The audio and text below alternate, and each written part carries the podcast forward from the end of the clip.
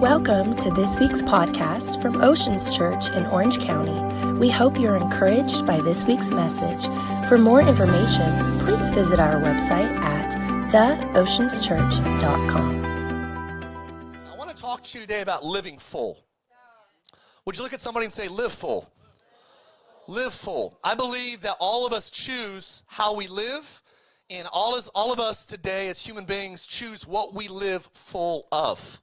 Some of you, if you got cut, sports, trivia would pour out of you because you are full of ESPN. Some of you are full of Fox News. Some of you are full of MSNBC. Some of you are full of the stock market. Some of you, it's the real estate industry. I'm, I'm not throwing rocks at any of that. I just want to let you know today that in history, in the world that we, we find ourselves in today, Christianity has turned the world upside down because of our forefathers that were full of something called the Holy Spirit. And my, my conviction and my hope today would be I'm going to exhaust all of my energy. I'm going to go home tired and I'm going to preach until my underwear is wet. Can I get an amen? Too much information. Um, but my hope would be today is that you would leave this place with a conviction that we serve a God that actually wants to fill us up. Unlike Buddha, Muhammad, or any other religious figure, we serve the only God that promises to fill us with His Spirit.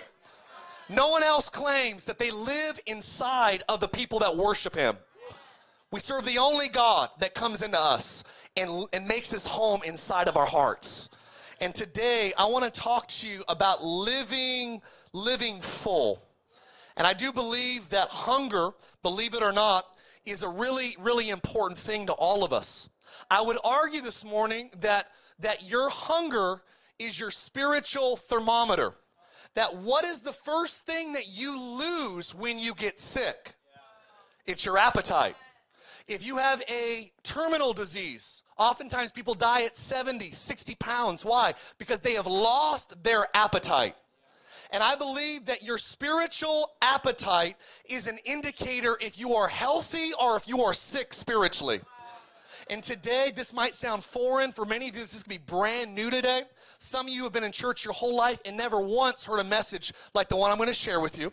And I want to let you know today that I am a pastor and I am a Christian that wants to have a God appetite. I believe the lukewarm church is a church that is more passionate about what's natural, material, and temporary than what is godly and eternal. And we're going to be a church that yeah we like getting bonuses and we're excited about a new house and a new vacation and a, and a marriage and spouse and kids but we burn for the things of eternity. It grieves me that pastors are more excited sometimes about building projects than they are the presence of god. We're going to be a church that values the things of god. If you believe it would you say amen? Because hunger is a revealer of health. You ever heard someone say they have a healthy appetite my five year old Chloe has a healthy appetite. She eats more than I do. That was great English, too. She eats more than I do. And so, uh, if you have your Bible this morning, I want to talk to you about hunger. And uh, I do believe that, I love what A.W. Tozer says to have found God and to still pursue Him is the soul's paradox of love. We find God, right? Which actually we didn't find Him, He found us, He wasn't lost.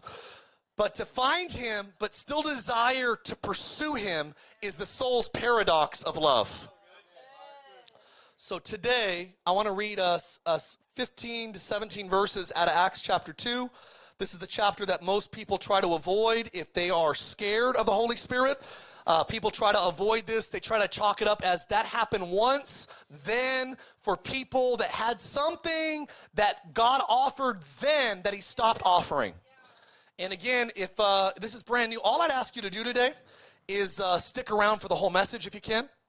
I believe that a great restaurant uh, shouldn't be rated or judged until all the courses come out. Is that all right? So I'm going to ask you to stick around for this, and uh, I promise I won't get weird. Um, if you feel weird today, you're weird, not me. And we are a church that invites the Holy Spirit, but you don't have to be strange, spooky, you don't have to literally. Some people are scared of the Holy Spirit because they're like, well, if I got filled with the Holy Spirit, what if I grabbed the microphone at Gelson's, started speaking in some tongue and freak everybody out? I want you to know the Holy Spirit comes where He's welcomed. And uh, I do, again, I'm going to share, which again I think was one more important messages I share every year. Uh, if you're brand new today, I'd encourage you to come back next week. Uh, this is, again, a deep dive type of message, which i am not ashamed of because I, I want to lay a foundation of where our church stands as it pertains to who the Holy Spirit is. So, Acts chapter 2, let's read about when the Holy Spirit's birthday uh, occurred. It says, When the day of Pentecost had fully come, they were all in one Honda Accord. Kidding, it was a Civic. Uh, they were in one accord, in one place, and suddenly there came a sound from heaven as a mighty rushing wind, and it filled, say with me, filled. Notice the word here, it's all over the New Testament, filled the whole house where they were sitting, and there appeared to them divided tongues as of fire, and one sat on each of them, and they were all filled. How many were filled? They were all filled. How many people were in the room? All. Good answer. they were all there. Not some, all. There were 120 in the upper room. Can I ask you one more question? Were, the, were all 120 pastors? Can I push back on some of this weird, goofy theology? Were there business people in that room? You better believe there was. Joseph of Arimathea was there. Nicodemus, come on, who remembers Nick at Nite? Nicodemus was up in that room. Mary Magdalene, who was demon possessed. There was women, there was men, there was business people, and there was apostles. Listen to me. How many got filled? So that kind of settles that, doesn't it? That the Holy Spirit's just for some pastors. I better stop. I'm getting ahead of myself. They all got filled and they were all began to speak with other tongues. The word tongues here is the word we get glossary from. It means languages. And the Spirit gave them utterance. They were dwelling in Jerusalem, devout men. Say with me, devout men. I want to point this out to you that there, there was not atheist gathered in Jerusalem. It was devout, God fearing men. That's important because what I'm going to read here. These devout men from every nation, there were 17 different nations represented. It says they, they heard the sound occurring, and the multitude of these devout men came together and they were confused because everyone heard these Galileans, uneducated Galileans, in their own language. They also marveled and looked amazed, saying to one another, Look, are not all of these men uh, who speak our language Galileans? How is it that we all hear them in our own language in which we were born? Parthians, Medes, uh, Elamites, those dwelling in Mesopotamia, Judea, Cappadocia, Pontus, and Asia, that word, Pamphylia, Egypt, to the other parts of Libya, adjoining Cyrene, visitors from Rome, both Jews and proselytes, Cretans and Arab. Watch what it says. We hear them speaking in our own tongues. What are they speaking? The wonderful works of God. So they weren't worshiping the devil. We get that? So they were all, watch what it says here. These were the devout men.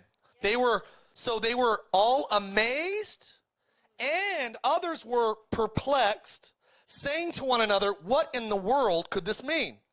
Others of the devout men mocked, saying to one another, They are full of Miller Lite, new wine. They're just drunk. That's why they're speaking in my language which I would have passed Spanish if alcohol helped with language. Are you following me? I'll explain this in a second. But Peter, standing up with the eleven, raised his voice and said, Men of Judea and those who are dwelling in Jerusalem, let this be known to you and heed my words. These guys aren't drunk as you suppose. It's only nine in the morning. Settle down. But this is what spoken by Joel the prophet, and it shall come to pass in the last day, says God, I will pour out my spirit on some flesh a few Christians, a couple pastors, hyper spooky charismaniacs. Say with me, say all. Notice it does not say some, it says, want to hammer that home. Your sons and your daughters shall prophesy. Because usually, wherever people get filled with the Holy Spirit, there is a prophetic edge that comes. And not only that, your young men will see visions and your old men will dream dreams. If you're dreaming dreams, the Bible says you're old. You're still getting visions, you're young. That's the way you determine that. And on my men servants and on my maid servants, I will pour out my spirit, in those days, and they shall prophesy. Fast forward, and whoever comes on the name, whoever calls on the name of the Lord shall be saved. Watch verse 33 here. It says this, uh, and God brought him to the right hand of God, having received from the Father the promise of the Holy Spirit. He poured out this which you now see and hear. And what Peter says here is that when the Holy Spirit shows up, he's seen and he's heard. So again, I'm going to talk about something today that most people don't, and I want to, if I can, bring some clarity of the subject that many people don't ever talk about, especially on Sunday mornings. But again, if Jesus isn't scared of it, neither are we. I want to talk to you about living full. You ready to go? Father, I pray you bless this time we have together today. I pray in the next 37 minutes that your truth, your grace would be in this tent. I pray that whether we're online or we're in the tent today, that you would make, make this truth simple, plain, and obvious. I pray that you'd remove the spirit of doubt, confusion. I pray that people would no longer mock or be confused, but I pray they'd be amazed at the goodness, the kindness, and the grace of our God. Jesus, we love you. Fill us up, Holy Spirit, in Jesus' name. And everybody said, Amen. Who likes eating? Come on, you're an American. Make some noise. Come on. We like to eat. As Christians, we are social eaters. Uh, I like to eat. I have to find any opportunity I can. Because of that, Thanksgiving is one of my favorite holidays. I, I try my best to prepare myself for the big day. So in the morning, my ritual normally is I will skip breakfast to save room. Come on, where's my Christians at? So I'm not eating breakfast. I'm not messing around, no pancakes or waffles. We got, come on, turkey coming and I skip breakfast. I usually try to run. I'll run a couple miles, usually in the morning, not because I'm fit, but because I want to make more room. I come back, I usually stretch out a little bit, try to do my little hot dog stretches, make room for my stomach, and then I'll throw on the loose, the loosest pair of elastic waisted jeans or sweats that I own, and I prepare to feast. Can I get an amen? I love to eat. I usually eat too much, usually watch the Macy's Day Parade, uh, and then somehow I end up watching that dumb dog show. I'm a talk, the dog show? Those goofy looking dogs, those judges that you're like, I don't know if I trust you. Um, we'll keep going. Um, but I, I'll watch these shows, and then usually I have this awesome opportunity to take a nap. It's called the Cowboys game. Um, they find a way to lose, you know? They just, they find a way. Um, and and then I, I, just had this, but I'm so full. And as a kid, I grew up, again, blended family. My parents were divorced. And I had grandparents on both sides that wanted us to come over during Thanksgiving. So as a kid, our ritual was eating our Thanksgiving at our house, eating another Thanksgiving at one grandma's house, and then that night going to another grandma's house and eating some more Thanksgiving. You know what's crazy? As a kid, things that I could not wait to eat at the first Thanksgiving, I wanted to throw up when I saw at the last one. My last Thanksgiving of the day was my best cooking grandma. And it's amazing, she had gourmet food that I had no room for because I was already, come on, say with me, too full. I believe that is exactly what is happening to many people today is we are so full of the wrong things that when God shows up, we have nothing left to offer him. And I don't know about you, man, but I don't want to be full of what's temporary. I don't want to be full of things that don't satisfy long term. So many people live for Friday nights, Saturday nights. They wake up in beds with strangers. They don't remember what they did the following evening. And all they do is live weekend to weekend. And they live in this perpetual state of chasing mirages because they're living for what doesn't satisfy. We serve a God that wants us to be full of what's good, of what we don't regret living for things that actually, when we get into eternity, we're proud to actually leverage our existence for them. I've learned this about full people that if you're full enough, it's easy to say no to things. Who would agree with that statement? I don't care how good that Marie Callender, Marie Callender pie is. I got three pies from Marie Callender's. Don't judge me. Little secret here: don't don't prepay. Just go walk in. There was no line. That was for, that was free for somebody. Right there, nose.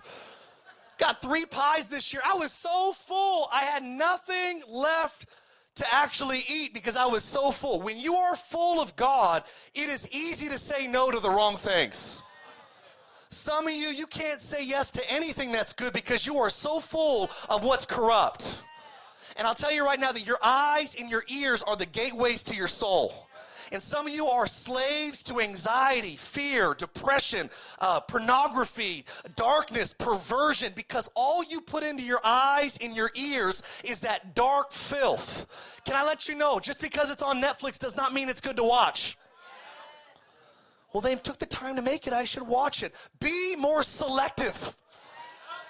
It says that guard your heart above all else, for out of your heart streams the issues of. It's crazy to me that we spend hundreds of thousands of dollars. We have 12 inch thick glass. We have armed guards. We have, we have vaults to guard rocks and paintings. But we let anything and everything come into our heart. Why do we guard stones, but we don't guard our hearts? I believe that what you're full of actually helps you say no to either what's good or what's bad. Full people not only say no to the wrong opportunities, full people have energy. I've noticed this that it's easy to get shaky, weak, and tired. You ever tried fasting? Yeah, it's great, but it's awful too. It's like all you think about is food. I'm looking outside when I'm fasting, I see a steak in the clouds. I see a tree shaped like mashed potatoes. Are you following me? I am so weak. I'm so shaky. All I want to do is eat. I'm telling you that when you eat, it gives you energy. Full people have energy. If you eat often enough, you will begin to grow. And the scale will tell you about it. Come on, say bulk season. It's the holiday season right now, right? You're adding mass, you're going after gains. Full people continue to grow. And I would tell you that at this church, my prayer for you is, is that next year, this time, your spiritual waist size would be bigger than it is today. You came into our church with a 29 inch spiritual waist. Come on, it's bulk season. That doesn't go over well in Orange County if you weren't watching online. I'm telling you that God wants full people to grow. Full people exude the smell of what's inside of them.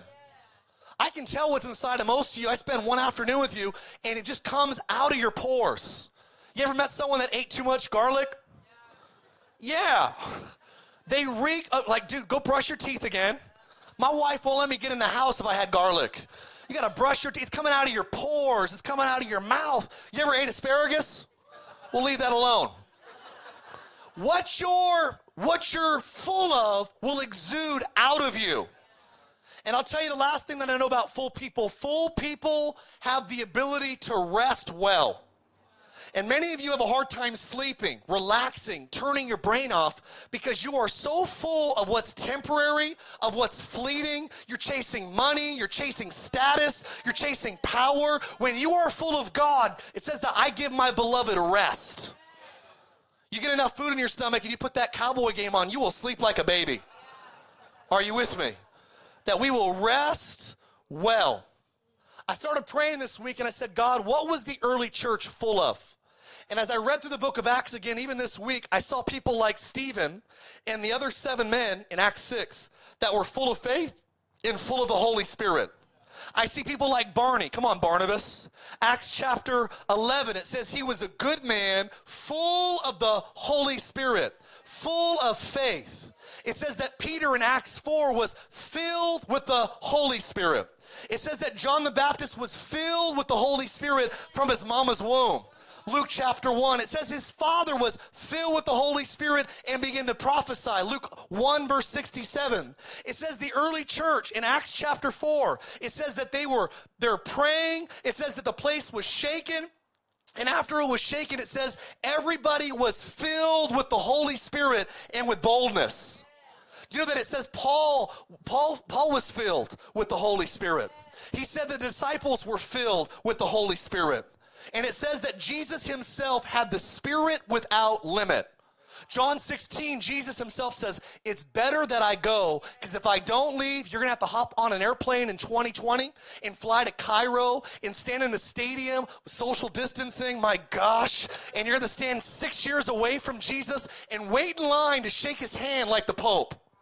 But if I die and I ascend to the Father, I will send the helper, the advocate, the comforter, and he will come and he will live in the hearts of all those who call on my name.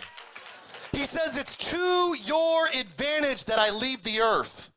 And I want to let you know today that the early church was full of the Holy Spirit.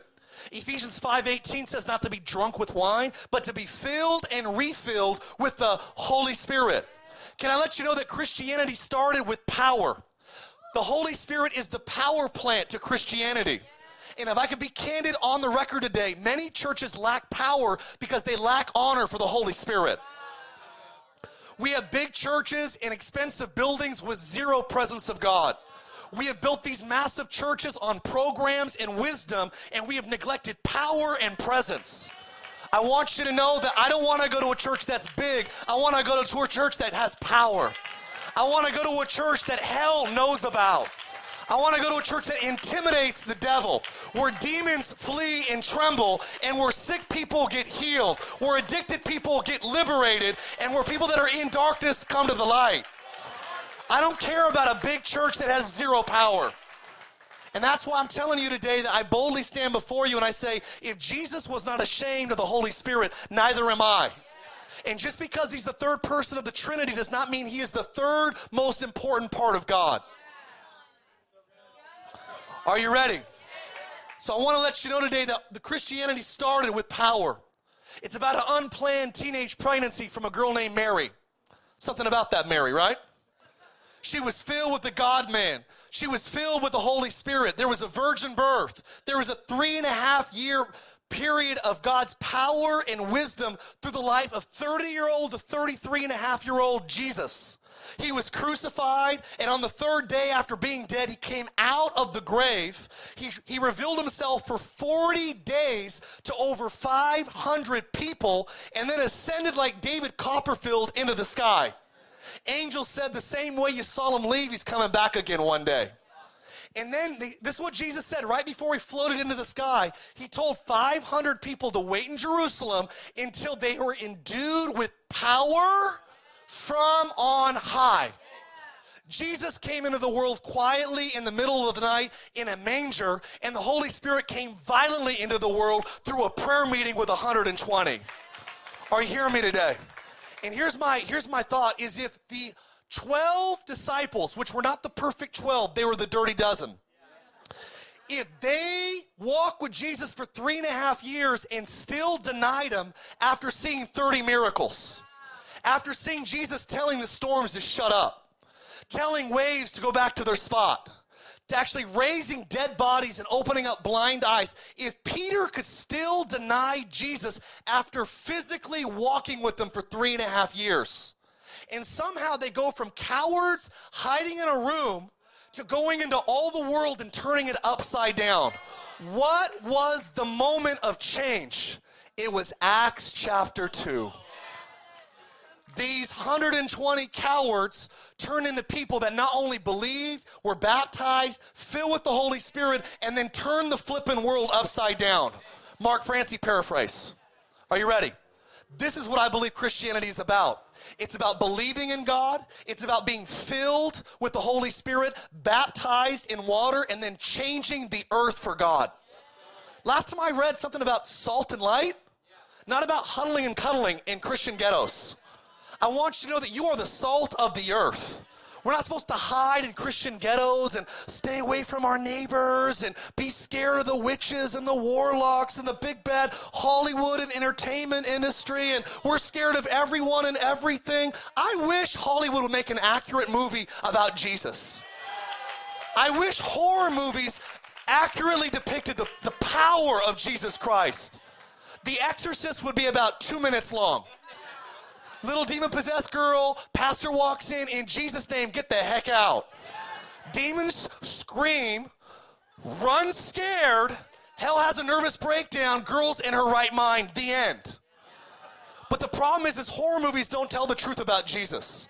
I don't read anywhere in the Bible about Jesus or the apostles being scared of demons. But today, it's like, oh my gosh, we got to be scared of those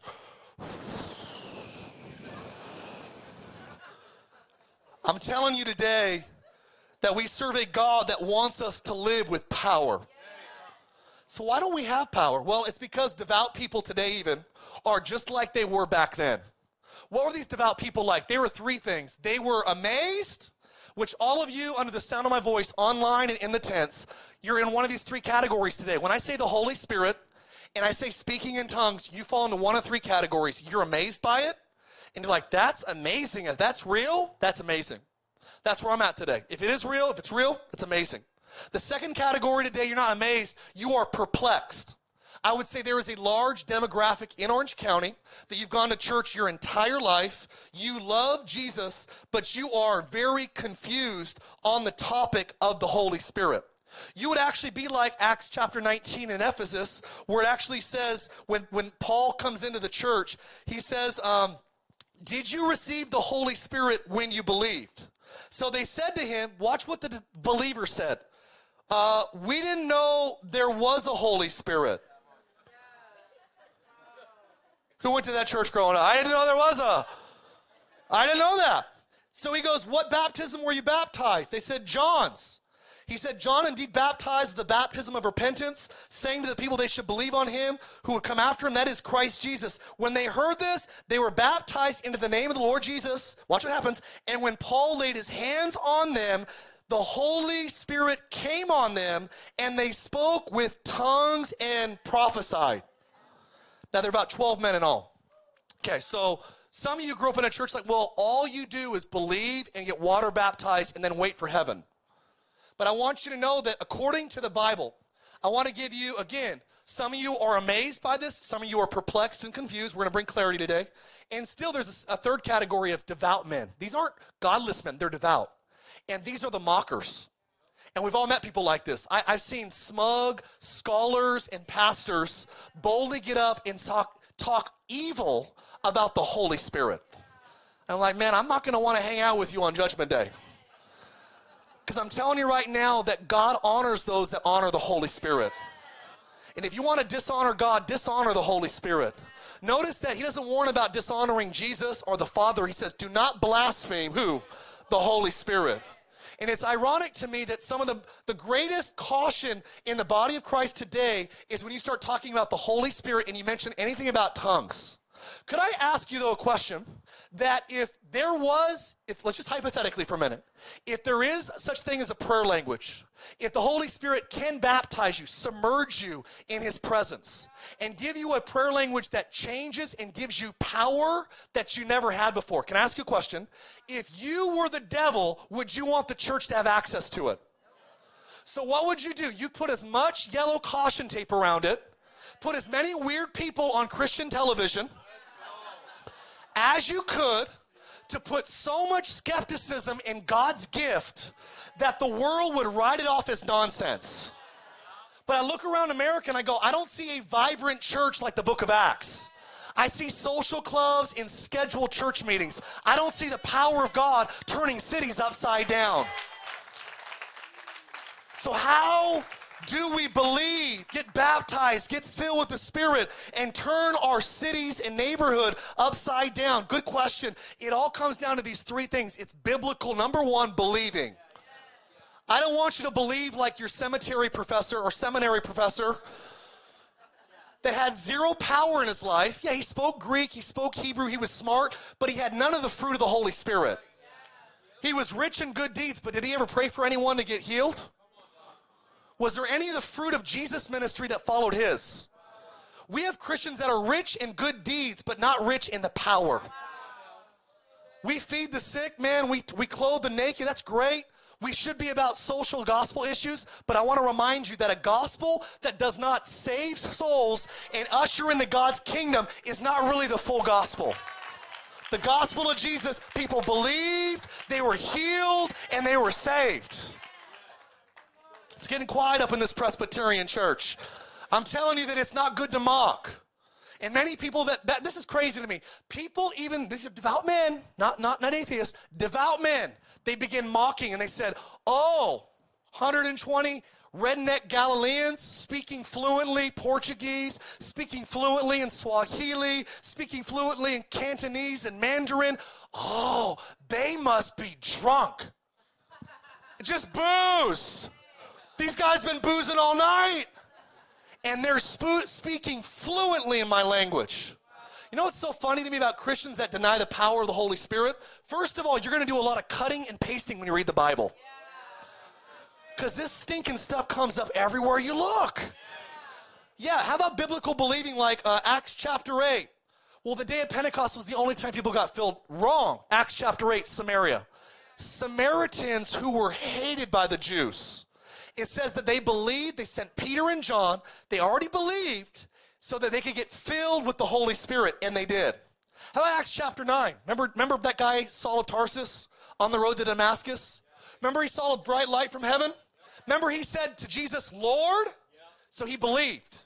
When Ananias showed up to his house, he was blind, and Ananias says, Brother Saul, so he's a Christian, and he says, The Lord sent me to you that you might receive your sight and be filled with the Holy Spirit. It was a secondary event. Well, that was just two times. How about Acts chapter 10? Can we keep going? How about Cornelius? How about Cornelius is like, send for Peter. Peter shows up. He's like, I'm supposed to summon you. Peter starts talking about Jesus to a non Jewish man.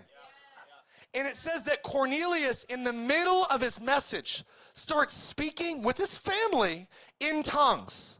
And the first time in the New Testament, someone was saved and spirit baptized in the same moment. Well, that just happened three times. How about Acts chapter 19? How about in Ephesus when they said, ah, Paul goes, Did you receive the Holy Spirit when you believed? And they're like, We didn't know there was a Holy Spirit. We didn't know that. He's like, Well, what'd you get baptized? They're like, Baptism in the water, forgiveness of sins. He's like, All right, it's time to get baptized in the Spirit. And I want to let you know, Orange County, that, listen to me, there's churches that have made weird claims doctrinally. But if Jesus was not ashamed, and I want to make one point to you that none of the early church leaders argued about this truth. There's denominations that argue about it today all day long, but none of our ancient fathers argued about this. It was a known fact. You believe, you're baptized, filled with the Holy Spirit, change the flipping world. That is a sequential order. Go into all the world and make disciples of all nations. I don't know. I just don't feel comfortable with that. Well, last time I checked, we are not serving God out of comfort. And here's the deal I don't believe just the parts of the Bible that I like to believe. I believe the parts of the Bible that God has written down for me to believe. Biblical, number one, belief. How about number two, biblical understanding? Well, I heard that the gift of tongues is only for certain people. I heard that tongues has to be interpreted. I heard that tongues uh, is a prayer language. I heard that tongues is when you make intercession, intercession for other people. I want you to have a biblical understanding. Can we go on this today? I want you to write down these four things about biblical understanding as it pertains to speaking in tongues. Are you ready to go? So, number one, there's two public, two private. In the, in the New Testament, there's four categories of speaking in tongues. And here's the biggest weakness of most Christians in America is they build their entire doctrine around one out of the four appearances. That would be that would be like you going to your house if you had four kids and saying, one out of my four kids, you have to know everything about me just by one out of my four kids. Each one of your four kids is going to reveal something different about you and your spouse. Are you hearing me today? But many churches and denominations will say it's just one out of the four, but there's four different categories. Write this down. Two are for public use, two are for private use. Are you ready to go? First public use is the gift of tongues, which is a sign to unbelievers. First Corinthians chapter 14 verse 2. Are you still with me today? I'm going to give you the nitty gritty here. It says this that tongues are for a sign, not to the believers, but to unbelievers. So the first thing is this is called the gift of tongues. This what you got to know about this. This is when you have no idea, but you're speaking in your prayer language, and as you do, God is giving you a supernatural gift to speak a known dialect on the earth that you've never studied for. That is what happened in Acts chapter 2 when 120 men and women were speaking fluently in 17 different languages. Uh, people say, well, how does that work, Mark? Well, uh, I, I, have been there before. I actually, uh, I went and spoke at a church in Mexico, just out of Mexico City. Has 15,000 people in this church. They oversee 700 churches today. The church started from a Canadian missionary that went to this place in the 1950s. He showed up, did not speak a word of Spanish. His interpreter did not show up. He bought a, he, he set up a tent, did posters all over the village. 500 people showed up to listen to his church service. He get he gets there and he goes, "God, my interpreter did not show up. What do I do?" And he said that he was praying. He said the Holy Spirit said, "Speak in your prayer language." So he gets up in front of 500 people and begins to speak in his prayer language, and he speaks fluent Spanish for 45 minutes. Everyone in the tent gave their lives to Jesus. And today, I spoke at that church. That sounds fake. I met people that their grandparents got saved in that meeting. That seems kind of weird. Can we just get God out of the box today? Well, let's make it more personal, okay? How about when I was a youth pastor in Idaho? Uh, of course, it was a Wednesday night that one of the little popular girls invited one of her friends from high school. First time guest. That's always the night that your pastor gets crazy. So I, and I'll explain why I was doing this in a second, but we're kind of at the end of the service doing the altar call, and I had the microphone down here, but I was praying in my prayer language to build up my faith. That's why I was, I wasn't asking anyone to interpret it, I was just building up my faith. And it was just loud enough that the crowd could hear me speaking in my prayer language. And this girl, who was actually a Hispanic girl, who was brand new, never been to church her whole life, she leans over at this little popular girl in our church and goes, What's he doing? And the popular girl in our church is like, oh my gosh, I'm never inviting anyone to this church again. She's like, he's speaking like a heavenly language. And she's like, no, he's not. He's speaking in Spanish right now. He keeps on saying the same thing over and over again. He keeps on saying, let us love one another. Let us love one another. Let us love one another. It's a sign to those that don't believe. I had a pastor friend preaching in Colorado, true story. One of his staff was in the back of the room praying for him during the service. She's just interceding for him. So she's praying quietly in her prayer language. And this is true story. The guy sitting in front of her leaned over to her at the end of the service and goes, Oh my gosh, your accent in French is fluent. That is a flawless accent. I teach French and you speak perfect French. She goes, I don't speak French. He says, Yes, you do. You've been speaking French this whole service and you've been praying for the pastor and you actually shared two or three verses before he even shared them. Listen, the Bible says that the gift, we can't control this, but God will give us moments and it'll be a sign to those that don't believe. Number one, ready? Number two, public. This is where some denominations they go, well, if someone doesn't interpret, don't speak in tongues. Well, number two is it's given for interpretation. This normally happens in prayer meetings. Someone, it's, it's similar to prophecy that someone will get a heavenly prayer language, share for a couple seconds or minutes, and when they're done, somebody will interpret it. They don't translate it, they interpret it. Why? Because a heavenly language does not have a word for word translation, it's an interpretation. I've been in services before that this has happened. I've been in prayer meetings before this has happened. But listen to me, it says to do all things decently and in order. So we're not going to be the church that random people stand up in the middle of the service, interrupt the message, interrupt the service, because God is a God of order. But just because we're a church of order doesn't mean that we're, we're not going to be a church of all things. Are you hearing me? And I believe the world is desperately looking for a church that was like the early church, that was open to the power of God, but still operated with wisdom. We are given, right? given interpretation. This is where we find in 1 Corinthians 12 10 different types of tongues to another interpretation of tongues. 1 Corinthians 14 5, unless he indeed interprets at the church, they receive edification. Do you know why God gives uh, a tongue to be interpreted? So it builds the church up. I believe interpreted tongues are the same as prophecy. It should always add courage. The word edify is the Greek word for build up, build a house. That's what that's what the, second public tongue is for. And the last two, write this down. Uh, number three, it's for personal prayer.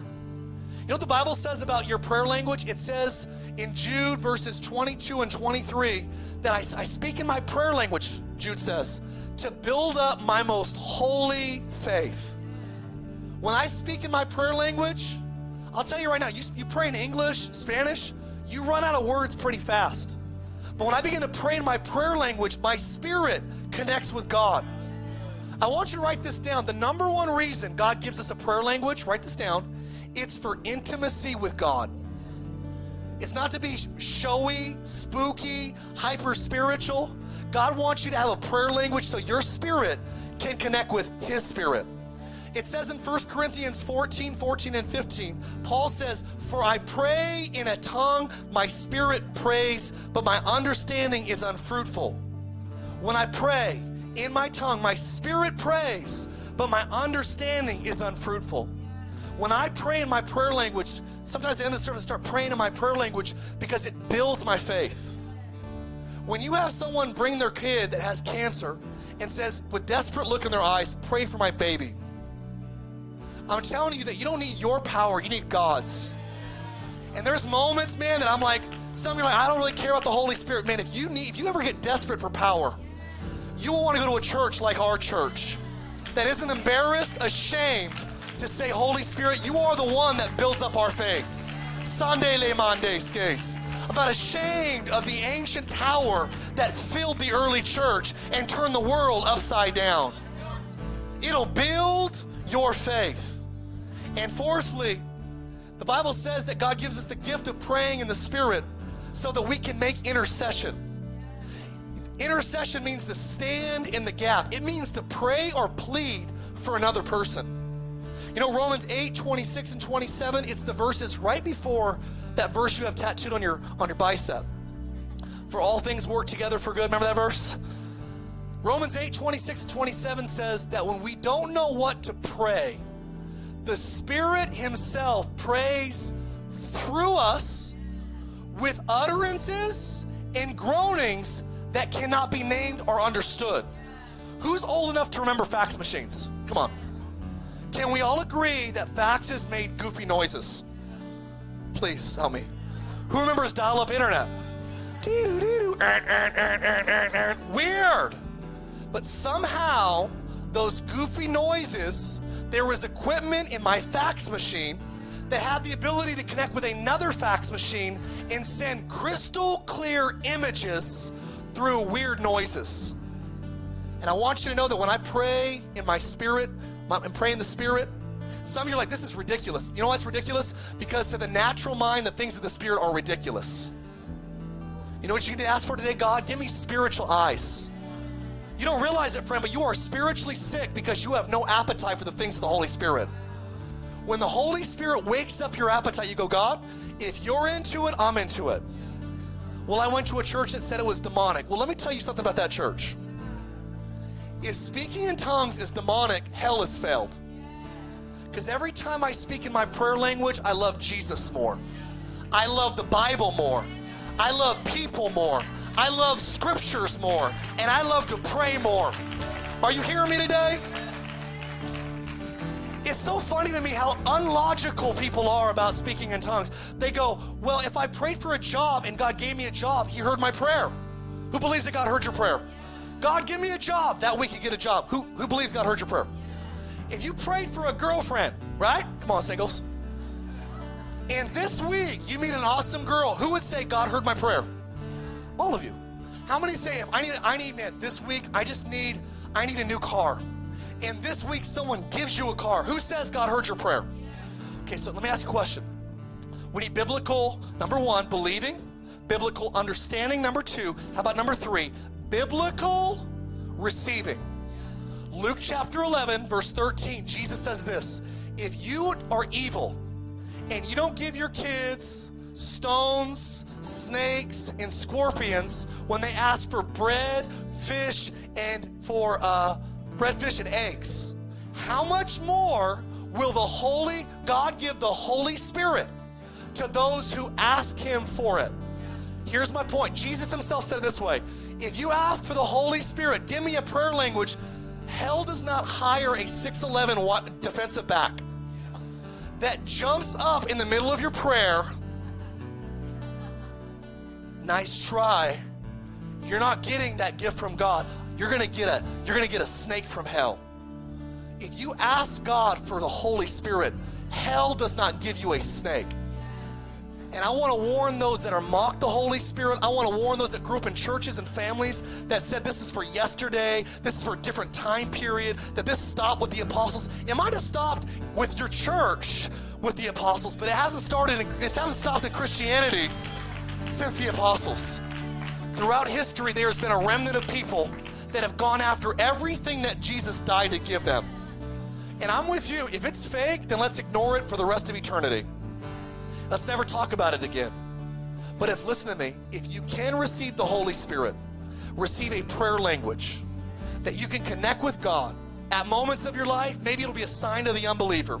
Maybe in moments of your life, it'll be a tongue that needs to be interpreted.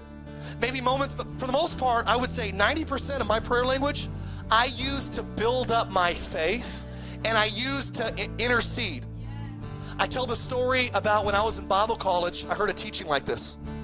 I woke up in the middle of the night, I was, I was 18 years old, and my brother John, who lived in California when I was in Idaho, was heavy on my heart. I knew I was supposed to pray for him. So I said, God, protect John, be with John, watch over John. In about three minutes, I ran out of words to pray. Who's been there before? You ever ran out of English to pray really fast? So then my, my professor said, Well, when you, run up, when you don't know what to pray, pray in your prayer language, and the Holy Spirit will pray through you. You won't understand it up here, but you'll know that the Holy Spirit is connecting with God the Father. So I start praying in my prayer language, thinking about my brother John.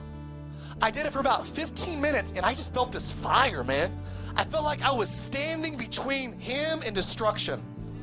Prayed for about 15 minutes, and then I went to sleep. I slept like a baby. Woke up every two hours and cried. Come on, somebody. I got woke up to a phone call at 7 a.m.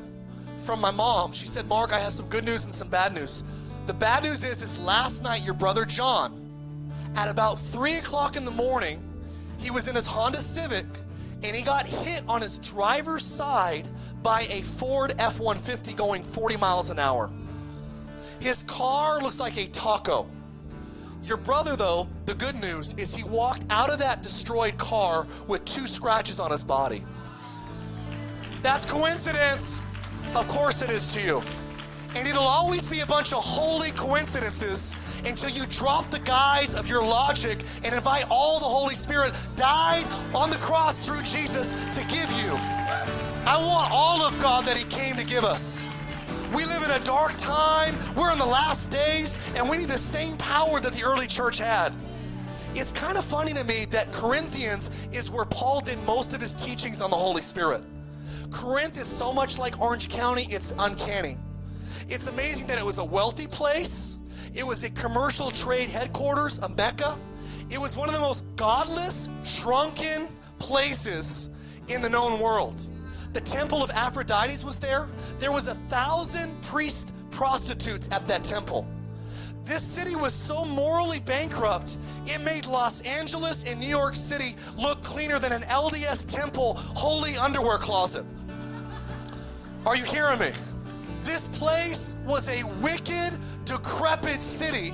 And I'm telling you that the, the, the city that needed the power of God the most was the very city where Paul wrote most of the ink talking about who the Holy Spirit is.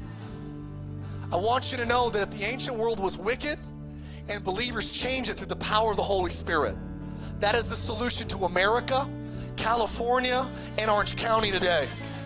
Some of you, you go, Mark, I love listening to this preacher and that preacher. You know what the common thread is most of your favorite preachers? Is they are tongue talking, spirit filled Christians. They just, when you talk, there's something different about when you talk than others. I love Jesus more. I feel his presence. It's not like you're academically studying God, it's like you know him. It says that Peter and John were uneducated, untrained men, but the, it says this the religious leaders could tell that they'd been with Jesus. Is that said of, of you or me? That's what's going to be said of Oceans Church. I might not be the smartest or the best looking. I'm close. Can I get an amen? But I do promise you this, friends, that we will be a church that welcomes everything that Jesus welcomes. And here's the good news we're not going to be weird in doing it. So I know some of you have been to churches that are weird. You're like, man, if that's, I don't want to be part of that. Oh, listen, listen to me. I, I'm the same Mark that I've always been. You know what changed in me when I got baptized the Holy Spirit? I had more boldness, I had more fire.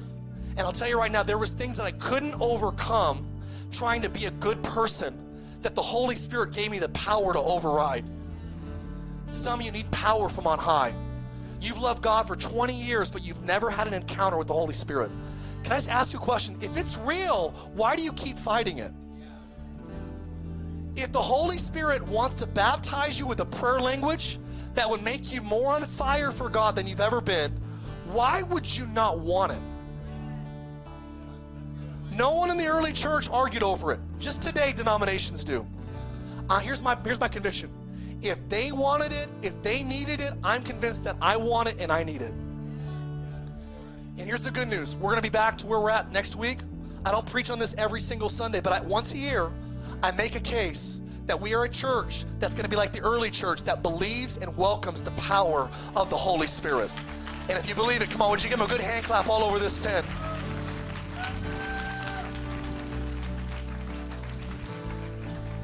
So here's where I wrap. You guys still with me? Who give me five more minutes? Five minutes?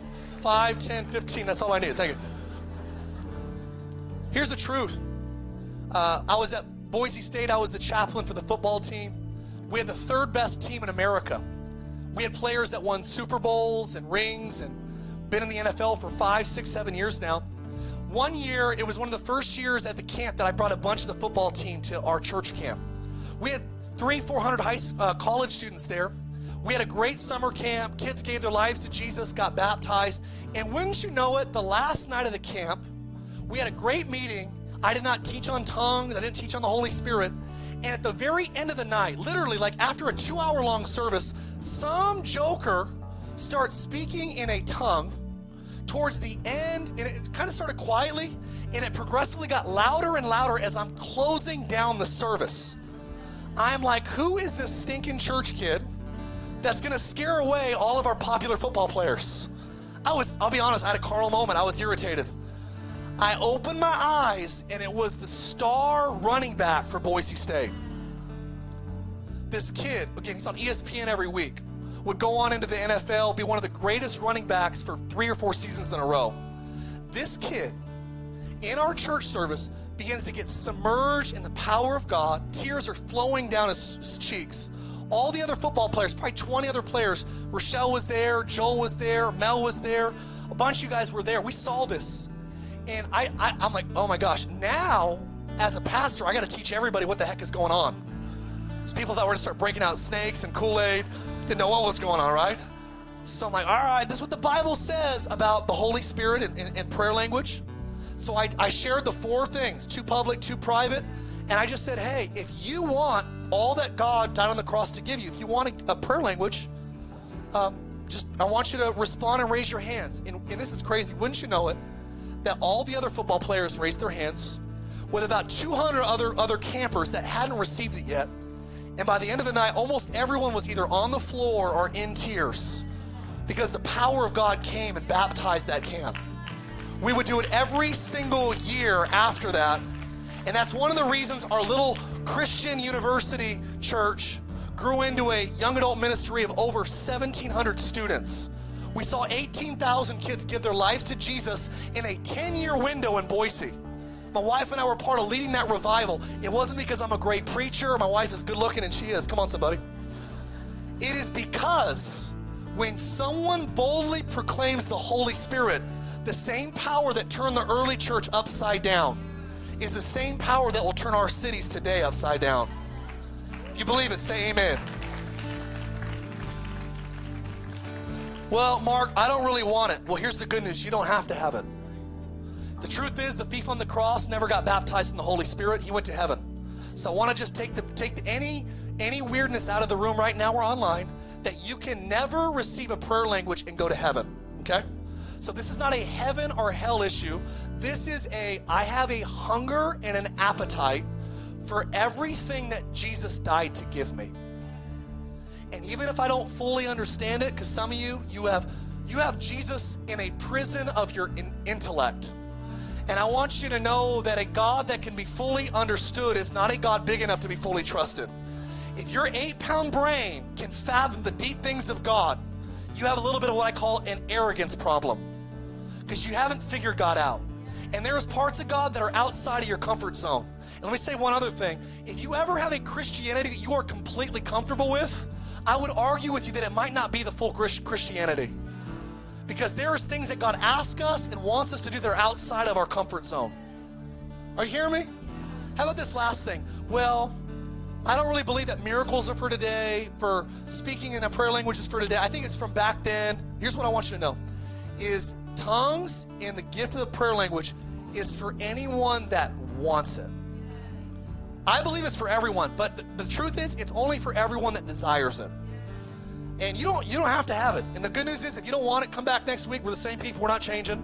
I just wanted to lay out a foundation every year of what we believe on this topic. And you can go the rest of your life in this church of never being baptized. But if you want it, I'm telling you it's for anybody that honors the Holy Spirit. Anybody. I thought it was just for pastors. No, it's for everybody. Well, doesn't it say in Corinthians that, that one day tongues are going to stop? Yeah, it also says that one day knowledge is going to stop. It calls it the perfect day, which is not this life, it's the next life. Tongues is for today.